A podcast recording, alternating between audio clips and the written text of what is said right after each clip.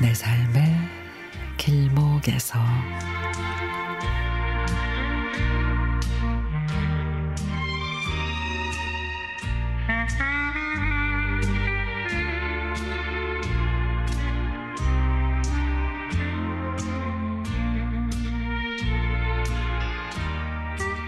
내가 불편함을 감수하고 재래시장을 찾는 건 물론 물건 값이 싸고 시골에서 직접 농사지은 농산물이 나온다는 그런 매력도 있지만 그곳에는 저는 사람 냄새가 나서 좋습니다.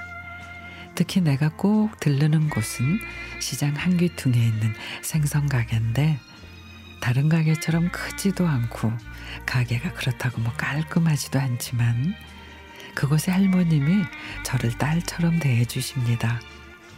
고등어 두 마리만 주세요. 손질 안 하셔도 돼요. 내가 집에 가서 하면 되니까.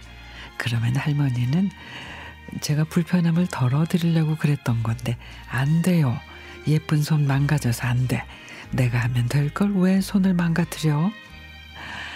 할머니는 적잖이 나이가 든 나도 애기 취급을 하십니다. 비린 걸 좋아하는 남편 때문에 자주 가는데 혹 사정이 있어서 2주 이상 못 가면 아이고 이쁜 아줌마가 안 와서 걱정했잖아. 마음을 쓸어내리듯 말씀하십니다. 그러면 전 웃으며 지금 할머니가 속으시는 거예요. 저 이 마스크 벗으면 덧니가 굉장히 심하거든요. 내 별명이 못난인데. 그러고는 마스크를 살짝 내려 나의 못난 치아를 보여드리면 할머니는 아이고 이가 고집이 세구먼 들쑥날쑥 반항이 심하네. 근데 인간미가 있어서 좋아. 시장에 가면은 조리하는 방법도 알아주시, 알려주시고 또 무거운 짐 아이고 그거 다 어떻게 들고 가 걱정해 주시는 분들도 있어 너무 행복합니다.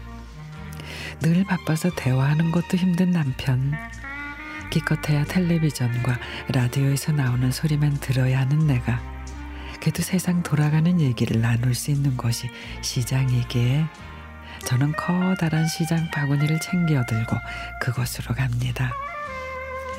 대형마트에 가면은 깔끔한 상품들이 가지런히 진열돼 있고 물건을 선택하는 것도 편리하지만 저는 너무 깔끔해서 답답함이 느껴지더라고요.